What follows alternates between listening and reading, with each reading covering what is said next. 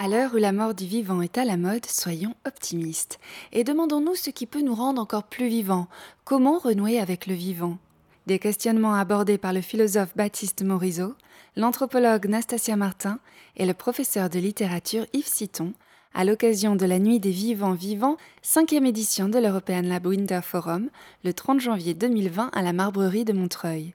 Des morts vivants aux vivants vivants, une table ronde modérée par Philippe Viondury, on entre dans le vif du sujet. Comment est-ce qu'on enrichit son attention? Baptiste, tu parles d'enrichir son style d'attention, je crois. Lorsqu'on n'a pas tous la possibilité d'être pisteur, par exemple, d'aller euh, facilement dans le vivant, dans la forêt, etc. Est-ce qu'il y a des méthodes? Qu'est-ce que ça vous a fait, vous aussi, peut-être, de, bah, de, passer par ce processus? Euh, en, allant, en partant de l'université pour aller sur un terrain et voir les choses par soi-même c'est, pas évident comme question, mais je sais quand même comment est-ce qu'on fait. Mais il n'y a rien de mystique là-dedans en fait. il suffit d'acheter, un guide de pistage euh, la hulotte ou la salamandre euh, ou même pas. Il suffit de rien acheter du tout. Et il suffit de quand vous voyez les corbeaux de Paris Diderot, de s'arrêter une demi une demi seconde, deux secondes et de se demander ce qu'ils font, ce qu'ils sont en train de faire.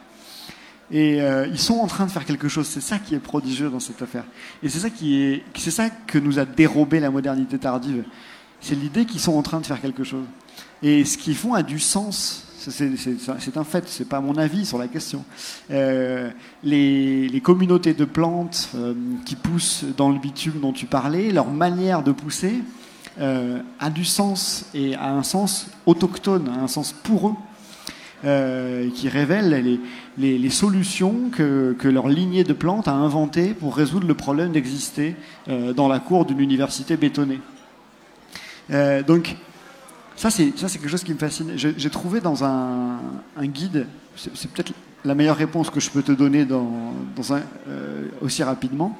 Je trouvais dans un guide euh, qui s'appelle le Coyote Guide, c'est une sorte d'école américaine un peu étrange, qui est une sorte d'école de la forêt, et euh, qui centre beaucoup de son enseignement sur le pistage.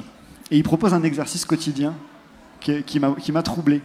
Et euh, ils disent arrêtez-vous une fois par jour devant un être de la nature, quel qu'il soit, un corbeau, une plante sauvage, une souche, un arbre, un bosquet, et posez-vous 25 questions à son égard.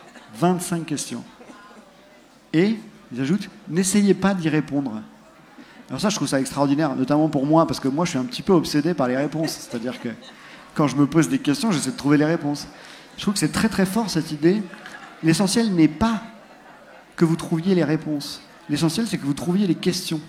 Parce que trouver les questions, c'est restituer de l'importance. C'est restituer de la possibilité de signification. C'est ouvrir au forceps un espace de signification. Parce que s'il y a 25 questions à se poser sur un brin d'herbe, euh, ça veut dire qu'il se passe quelque chose par là. Et euh, je pense que ça, c'est une assez belle technique de reconstitution de la sensibilité. Et c'est véritablement une technique de curiosité. Hein. C'est vraiment la technique de curiosité. Je dois poser 25 questions alors que j'ai apparemment rien à, savoir ou à dire. Et c'est d'entraîner, de, de, stimuler sa curiosité. C'est trop beau, ça, c'est génial. Ça. Moi, moi j'aurais ma petite histoire de Tiffaine de la Roche. Je peux vous faire ma petite histoire de Tiffaine de la Roche? Parce que je leur ai dit que j'avais un truc à faire, euh, mais en même temps, ça fait un peu tunnel, parce que ça va quand même me prendre peut-être 5-10 minutes, mais j'ai envie de la faire. Là. Euh, et donc, euh, donc moi je lis des livres et je lis des livres du XVIIIe siècle et j'aime bien, parce que je suis un peu curieux, au-delà de Diderot, de Rousseau, qui sont géniaux, lire des gens qu'on lit pas. Il y en a un qui s'appelle Charles Tiffaigne ou Charles Tiffaigne de la Roche, euh, dont je vous dis rien maintenant parce que j'ai pas le temps, si ce n'est que il décrit une sorte de continuum entre les animaux, les plantes, tout ça c'est intelligent. Et je lis les diplomates et je vois que tout ça aussi, qu'il y a ça s'appelle comment? GABA ou BAGA? GABA GABA. moi, je ne savais pas qu'il y avait des neurotransmetteurs qui se passent ici, mais aussi entre les arbres. C'est vraiment le même truc qui fait neurotransmetteur qui se passe entre les arbres. Donc, il y a de l'intelligence. Enfin, lisez euh, Baptiste et vous verrez tout ça. Donc, Tiphaine de la Roche, il avait lu Baptiste en 1760 et il nous, il nous explique ce que c'est qu'un mort vivant. Et pour moi, pour comprendre ce que c'est que cette nuit des vivants vivants, je vais vous dire un petit peu ce qu'ils nous disent que c'est qu'un mort vivant. Et je crois que ça touche nos histoires. Il nous dit, il faut surtout se méfier du dualisme. Hein, quand on vous dit il y a des corps et puis il y a des esprits, il y a un corps et il y a une âme, il y a la matière et il y a l'esprit, méfiez-vous, c'est faux. Il faut au moins compter jusqu'à trois. Alors le premier, c'est les corps, la matière, les corps. Puis bon, il est médecin, Tiffaine de la Roche, donc il étudie les corps, comme Diderot, il s'intéresse beaucoup à ça. Bon, on croit qu'on sait ce que c'est que les corps, donc je n'épilogue pas. Après, au, lieu de dire qu'en plus des corps, il y a un esprit ou une âme, il va distinguer deux choses là-dedans. La première chose, il va l'appeler l'esprit universel. L'esprit universel. Et l'esprit, pour lui, parce qu'il est aussi un petit peu latiniste, c'est le spiritus, c'est le, souffle, le vent. Euh, et, je vous la fais brève aussi, mais Tiphaine de la Roche, c'est un spécialiste de ce qu'on appellerait des médias. Euh, il s'intéresse beaucoup à la communication et il décrit un monde où tout le monde se parle, où tout le monde s'envoie des images et c'est toujours des clichés. C'est toujours des stéréotypes, c'est toujours des lieux communs, c'est toujours des proverbes, c'est des choses que personne n'invente qui passent à travers nous. L'esprit universel, c'est des choses qui soufflent à travers nous, qui nous donnent des idées, qui nous font parler, qui nous font penser. Euh, et qui sont un peu, voilà, qui sont neutres, qui sont comme les, images. On vous parle de terrorisme, on vous dit qu'il s'est passé quelque chose, vous voyez une image, ça vous rentre dans les yeux, puis vous en parlez. Moi, j'ai lu Tiphaine de la Roche et je vous en parle. Donc, quand je vous parle de Tiphaine de la Roche, c'est l'esprit universel qui passe à travers moi. Et il dit, alors c'est un critique un peu satirique, il dit, euh, alors il dit pas Paris, parce qu'il il aime le reggae aussi, et donc il dit Babylone, comme euh, Bob Marley. Mais euh, Babylone ou Paris, c'est plein de morts vivants. Et les morts vivants, c'est des corps avec de l'esprit universel. Ce qui fait bouger ces corps, le souffle qui anime ces corps, c'est de la communication, c'est de la pub, c'est des discours, ils répètent des trucs, etc. Et on est tous comme ça. Et il dit, alors il dit pas vivant, vivant, parce que ça, ce serait trop beau, mais je crois que c'est pour ça qu'on a cette soirée, c'est pour justement comprendre ce que c'est que des vivants qui ne seraient pas morts, qui ne seraient pas des morts vivants. Il y a une troisième chose qui est importante. Et cette troisième chose, lui, il l'appelle une âme raisonnable, une âme raisonnable. C'est très difficile de comprendre ce qu'il appelle âme raisonnable, mais pour moi, il y a deux choses. Il y a d'abord, c'est une âme. L'esprit universel, c'est un truc justement universel qui circule. Il y a des images sur Macron, sur Trump, sur le terrorisme, sur je ne sais pas quoi. Ça circule à travers nos têtes. L'âme, c'est ce qui nous singularise. Hein, dans, la plupart des, des, croyances, quand vous êtes mort, vous avez un dieu ou une divinité qui pèse vos âmes ou qui vous condamne à telle ou telle chose, c'est vous. C'est n'est pas l'âme de votre beau-frère, c'est votre âme à vous qui se fait peser et puis qui se fait condamner ou sauver. Donc l'âme, c'est le principe de singularisation. Une âme raisonnable, c'est quoi une âme raisonnable? Et moi, avant de lire ces gens-là, je pensais que âme raisonnable, ça veut dire la rationalité. Ça veut dire une âme qui est capable d'expliquer les effets par les causes. Et de fait, au XVIIe, XVIIIe siècle, ce qu'on appelle la raison, c'est la capacité d'expliquer les effets par les causes. Et on dit que c'est le propre de l'homme. Et donc moi, là, quand je lisais ce, texte, je me disais, bon, tiens, ce qui fait qu'on serait vivant, vivant, c'est que non seulement on est traversé par les clichés de la communication, on répète ce que tout le monde dit, mais on arrive à être rationnel, un petit peu, de temps en temps, à être raisonnable. C'est un peu ce que dit Spinoza, etc. Et en vous lisant, je me dis, non, l'âme raisonnable, c'est plutôt une âme qui, par la causalité, résonne avec les milieux de vie dans lesquels elle s'inscrit. Et ce GABA, ce neurotransmetteur, ça fonctionne dans ma tête, mais ça fonctionne entre les arbres. C'est une sorte d'intelligence sensible. Tu as plusieurs. Tu parles d'intelligence sensible, je crois.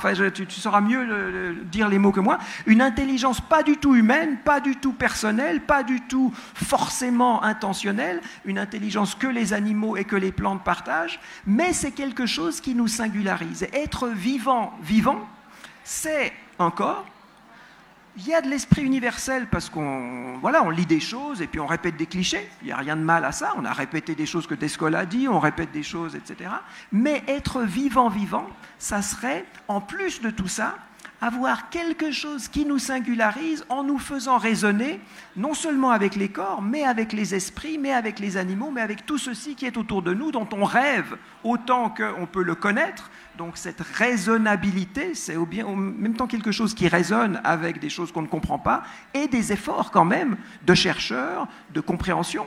Moi, ça, m'aide à penser les vivants vivants à partir de ces trois catégories, plutôt que corps-âme, ou plutôt même que monisme, en disant bah, tout ça c'est une seule chose, et puis on se leurre quand on, quand on les oppose. Non, je veux juste dire une chose, merci, je veux juste dire une chose, mais très très brièvement sur, sur ce que tu viens de dire. Euh, c'est juste qu'il existe plusieurs régimes de rationalité, si vous voulez.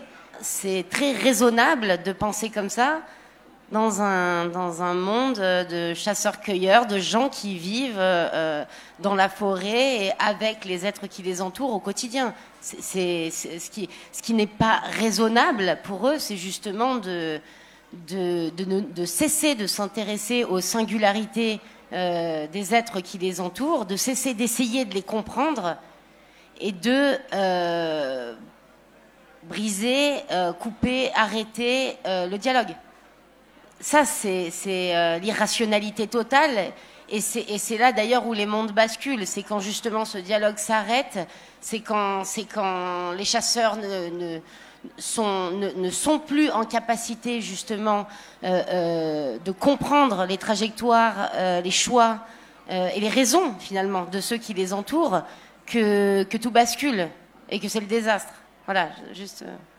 Oui, deux, deux, petites choses, parce que tout ça, moi, me, m'embarque dans des processus mentaux euh, de l'ordre de la dérive situationniste et que, que je dois, euh, dans lesquels je dois naviguer. Oui, tu, là tu rappelles quelque chose qui moi me semble absolument fondamental et qui, à mon sens, restitue la rationalité du rêve animiste. C'est que le rêve animiste, c'est un, c'est un dispositif euh, pour, technique pour, pour rendre possible un dialogue qui n'est pas qui n'est pas possible par la parole dans la vie quotidienne. Et donc, en effet, c'est une manière de, détourner cette réalité du rêve, dont en vérité on ne sait pas trop ce qu'elle est, mais pour lui faire jouer un rôle très précis qui est euh, ne, jamais oublier, ne jamais perdre de vue la nécessité de maintenir le dialogue avec euh, d'autres qu'humains avec qui on ne peut pas dialoguer. Il faut aller jusqu'au bout du paradoxe. Et maintenant, je voudrais essayer de rebondir un peu sur ce que tu as dit, parce que ça me travaille énormément, cette question de qu'est-ce que c'est ce, qu'est-ce que c'est ce plus qui fait un vivant euh, et qui est plus que le corps et que ce qui nous traverse. Alors c'est, c'est intriguant pour moi parce que ça résonne avec ma propre culture euh, philosophique et biologique. Et si tu veux, euh, j'ai avancé sur la question de, de, intelligence. Qu'est-ce que c'est cette intelligence non intentionnelle, non humaine qui est partout? Et en travaillant là-dessus, j'ai je la formule autrement et ça va t'intéresser parce que c'est ton fonds de commerce, finalement.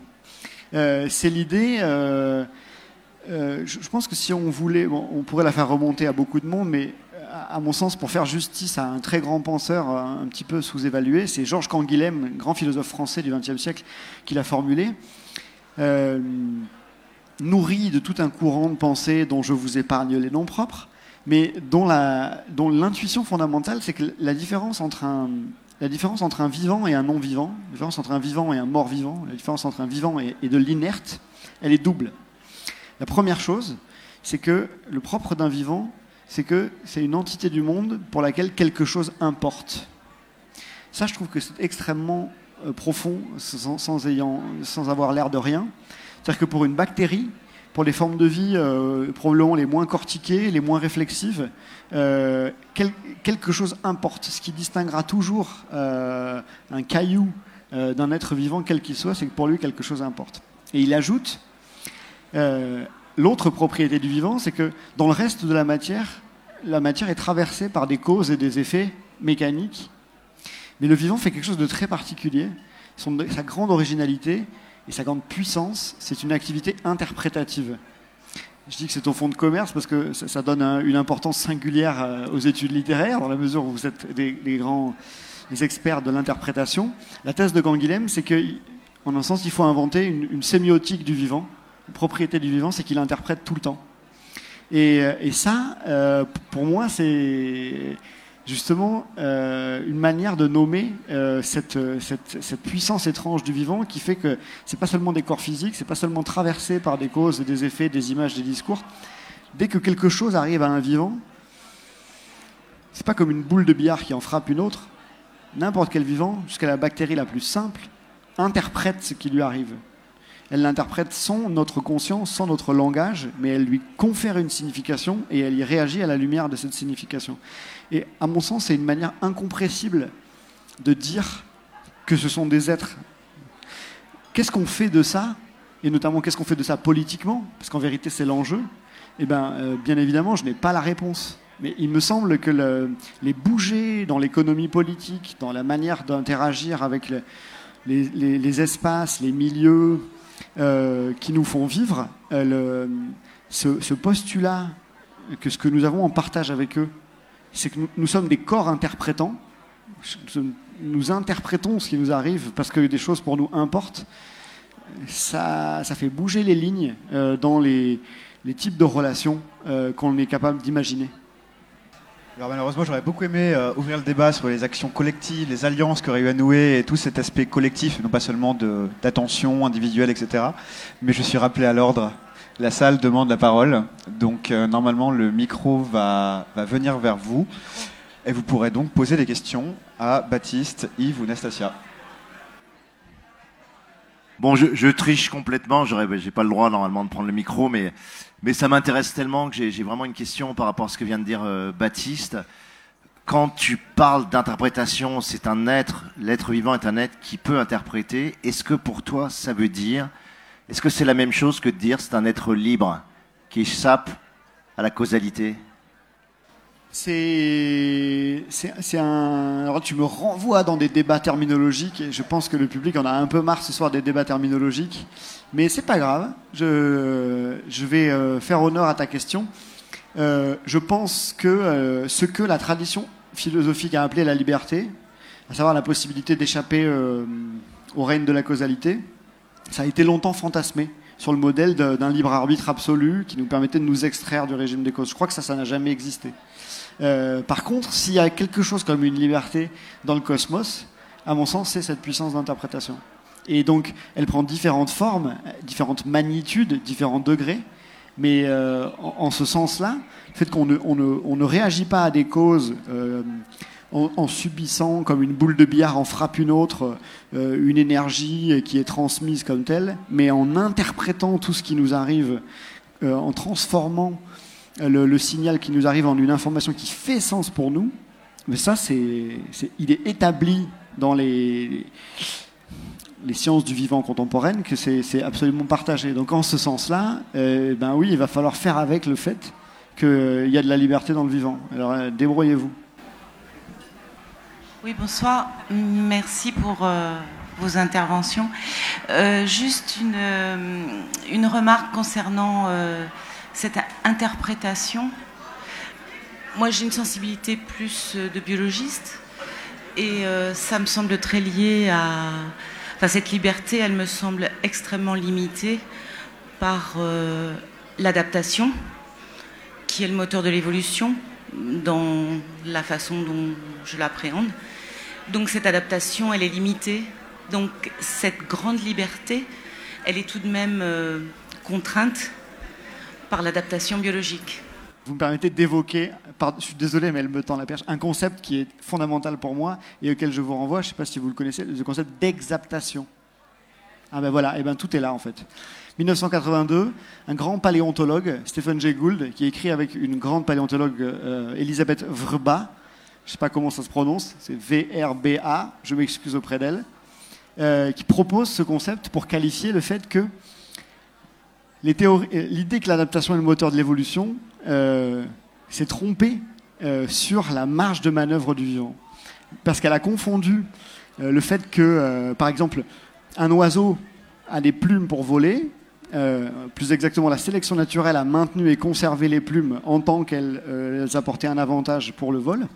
Mais la sélection ne dit pas, ne, ne commande pas ce que chaque vivant peut faire de ce dont il a hérité.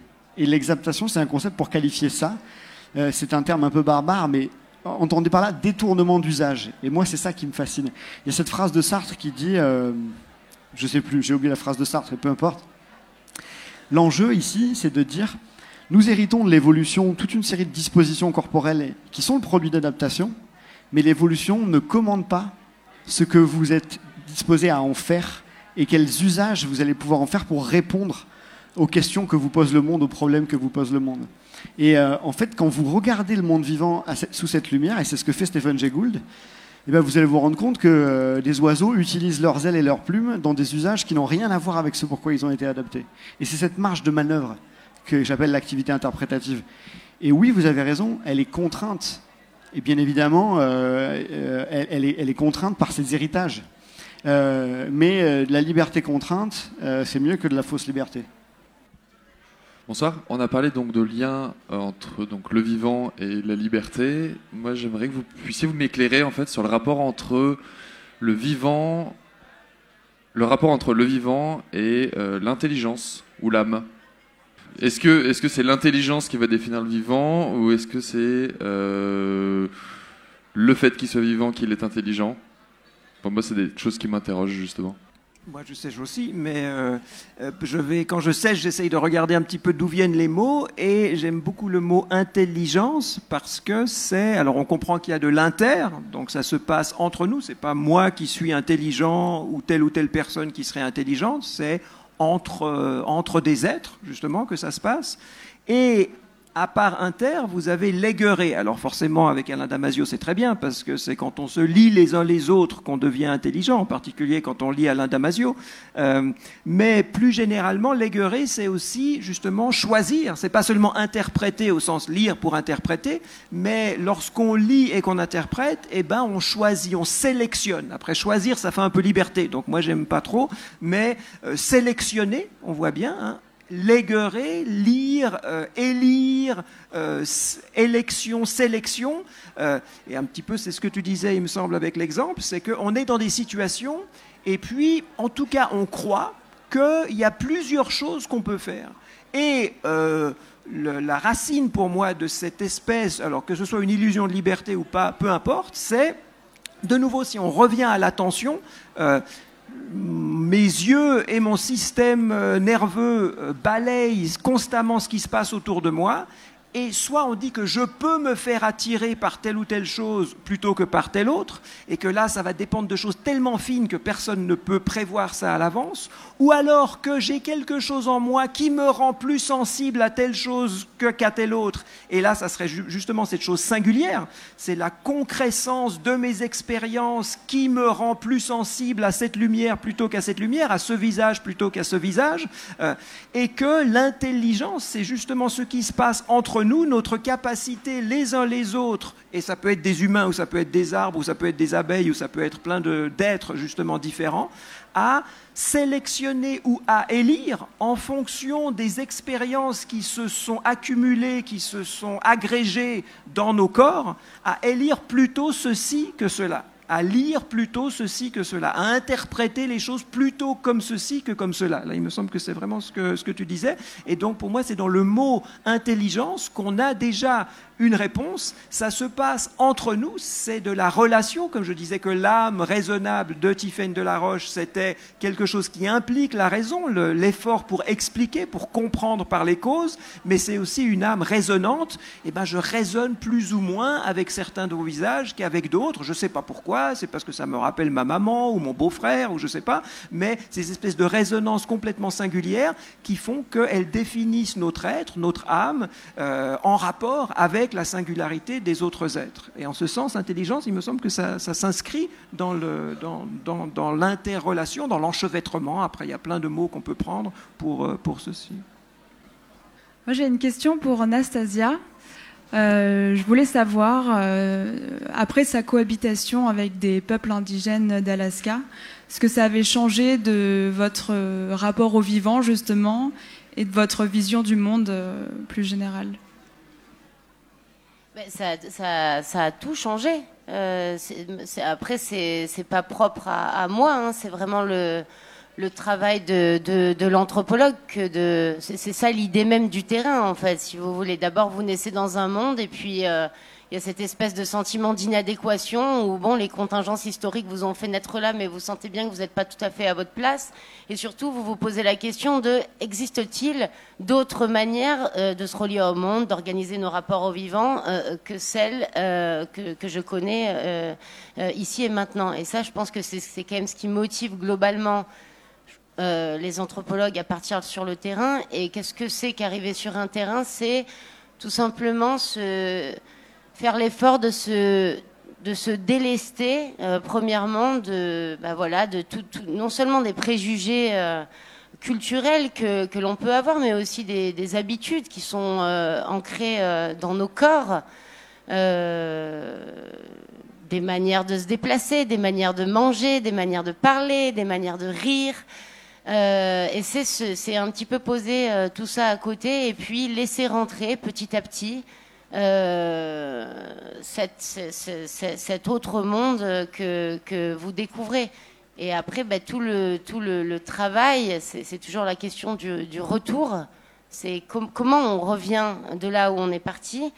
Et je pense que à ce stade-là, la question de la restitution et de la, donc la, la traduction de, du monde que vous avez euh, euh, enquêté, exploré, et la, restitution à votre monde à vous prend vraiment une, importance primordiale.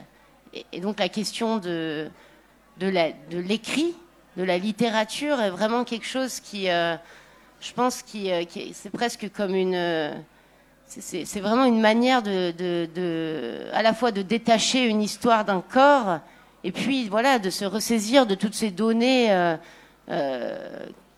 objectives et subjectives. Hein, c'est toujours emmêlé, de les agencer ensemble et d'en faire quelque chose qui a du sens. Parce que ça n'a pas forcément du sens quand vous êtes sur place. En réalité, plus rien n'a de sens quand vous êtes sur place. Et voilà, toute la question, c'est ben, euh, qu'est-ce qu'on en fait au retour et comment on fait dialoguer euh, euh, cette expérience avec la société ici dans laquelle on vit et pour, servir quel, quel discours J'ai aussi une question pour Anastasia. En fait, tout à l'heure, euh, Alain Damasio a posé une question à Baptiste Morisot sur comment nous, qui sommes des urbains, pourrions euh, devenir, euh, avec nos, chacun ses moyens, des, pisteurs. Et moi, souvent, je, relis cette, envie d'être en, communion avec le, vivant au fait de rêver. Et si on peut peut-être devenir pisteur petit à petit avec nos moyens, est-ce qu'on a une possibilité d'avoir accès aux rêves comme système de communiquer, avec l'autre que nous, tel que les événements peuvent le faire? Oui, absolument, mais c'est vraiment, vraiment une question extrêmement difficile parce que, comme disait Baptiste tout à l'heure, c'est vrai que c'est très difficile de rêver.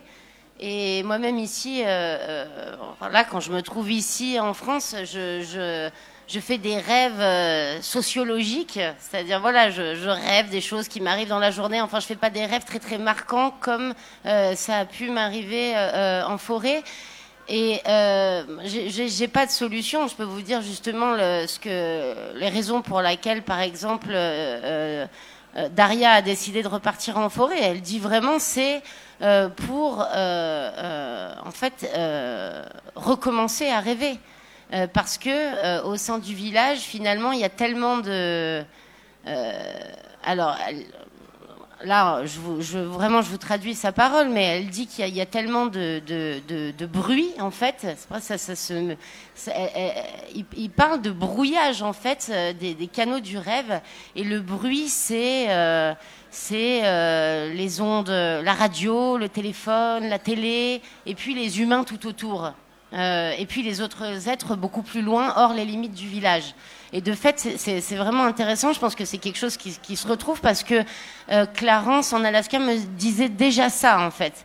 Il y avait cette manière de mettre cette tente sur son dos euh, à intervalles quotidiens parce qu'il disait c'est affreux, je, je, ne peux plus localiser les animaux en rêve parce que j'ai oublié de le dire tout à l'heure, mais l'une des raisons principales pour lesquelles on rêve, c'est pour pouvoir localiser les animaux que l'on va chasser euh, le jour suivant pour, pour, pour vivre en fait, hein, tout simplement.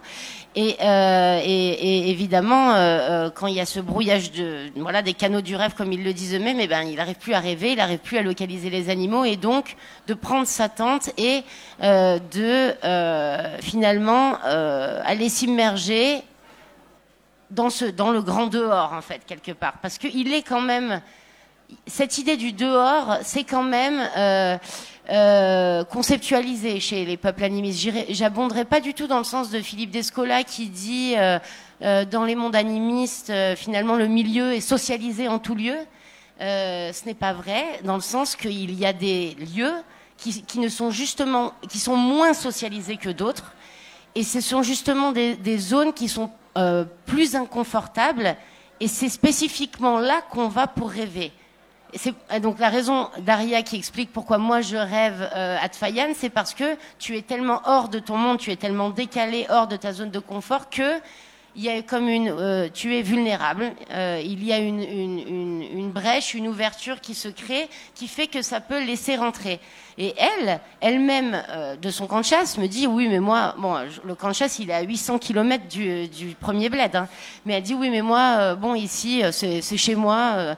Euh, au bout d'un moment, quand je reste trop longtemps à Tfayan, je rêve plus. Et donc, je vais chez les voisins.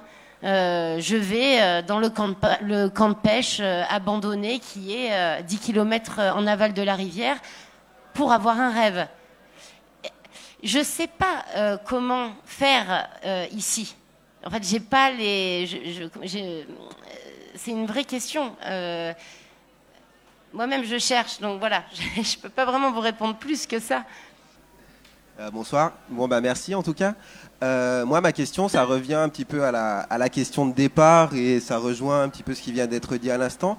C'est euh, comment, est-ce que c'est possible tout simplement, ou en tout cas comment, renouer avec le vivant sans changer de régime ontologique justement, c'est-à-dire sans chez la plupart des peuples, des peuples animistes, des peuples, enfin, je sais pas, aborigènes, etc., je me souviens, totémistes ou autres, il y a un rapport religieux, enfin, ou euh, je ne sais pas si on dit religion d'anthropologie, peu importe, euh, mais il y a un rapport cultuel en tout cas, il y a un rapport mystique avec les autres êtres, en considérant qu'on communique non seulement avec des vivants qui sont capables de prendre euh, des, d'interpréter les choses pour pouvoir survivre, etc., mais qui ont une intention et qui ont une attention au niveau de quelque chose qui a un rapport avec l'âme.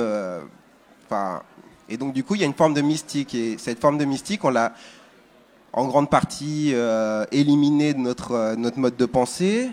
Et, sauf qu'aujourd'hui, il y a une mode du chamanisme, etc., etc. Donc il y a vraiment un retour, un petit peu une recherche, euh, oui, une envie de renouer un petit peu avec tout ça qui vient de nos profondeurs, j'ai l'impression. Mais voilà, du coup, dans la question comment renouer avec le vivant, est-ce que vous pensez que en gardant un mode de pensée, on va dire naturaliste, classique, et sans quelque chose d'un petit peu ésotérique, euh, il y, a, cette possibilité-là. Enfin, voilà, je sais pas.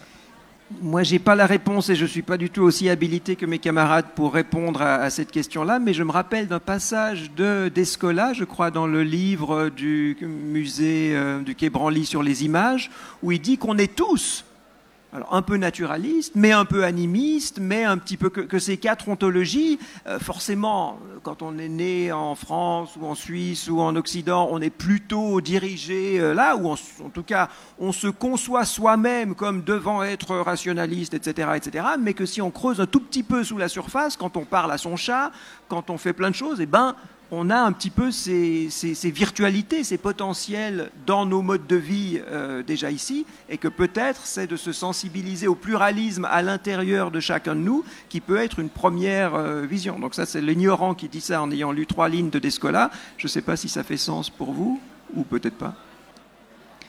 C'est difficile cette question. Donc oui, euh, déjà la première réponse, si on veut répondre en termes d'ontologie, c'est qu'en fait on est des chimères. Euh, toutes les sociétés sont des chimères. Il n'y a, pas de, pas de naturaliste pur. On, est, euh, on est animiste une partie de la journée, analogiste une autre partie de la journée.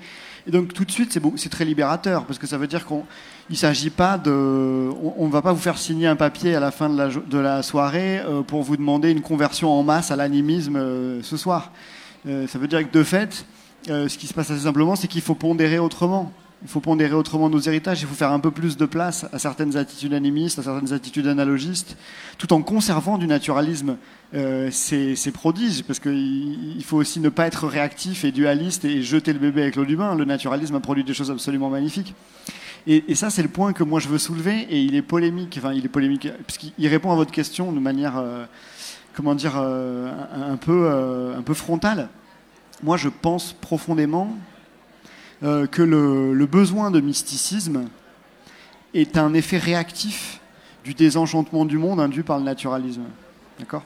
Donc, le problème, c'est que si vous sautez du refus du naturalisme au mysticisme, en fait, vous restez coincé dans le dualisme euh, dont, on essaie de sortir. Et moi, ce qui m'anime, c'est que je crois qu'il faut arriver à penser que les, autres vivants qui peuplent avec nous la Terre n'ont pas besoin qu'on leur supplémente des âmes euh, télépathiques, euh, des, propriétés ésotériques pour reconnaître à quel point ils sont prodigieux il faut arriver à restituer le prodige euh, sans supplémenter. Et, moi, ça me travaille très fort parce que c'est quelque chose qu'on partage beaucoup avec Alain. C'est la, la, philosophie de Nietzsche. Et dans la philosophie de Nietzsche, il y a cette idée très puissante que le, les, les, les, gens qui veulent des arrière-mondes, c'est-à-dire qu'ils veulent rajouter des choses, c'est parce qu'ils estiment que le monde n'est pas assez riche, il n'est pas assez plein sans ça.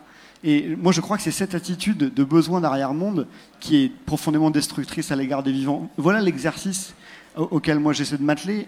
Un brin d'herbe, à mon sens, n'a pas d'âme. Et, il n'en est pas moins prodigieux. Et comment dire son prodige sans avoir besoin de lui rajouter une âme, sans avoir besoin de lui rajouter des propriétés ésotériques, et en enquêtant sur ce qu'il sait faire, qui est déjà le moindre brin d'herbe est capable de transformer de la lumière et de l'eau en sucre et en médicaments qu'il livre au reste du cosmos, vous, vous les premiers. Il n'a pas besoin d'âme, euh, c'est déjà suffisamment prodigieux comme tel euh, pour qu'on n'en ait pas besoin. Voilà, moi, ça, ça me tient vraiment à cœur. Et arriver à réenchanter sans arrière-monde. Merci vraiment beaucoup à tous les intervenants.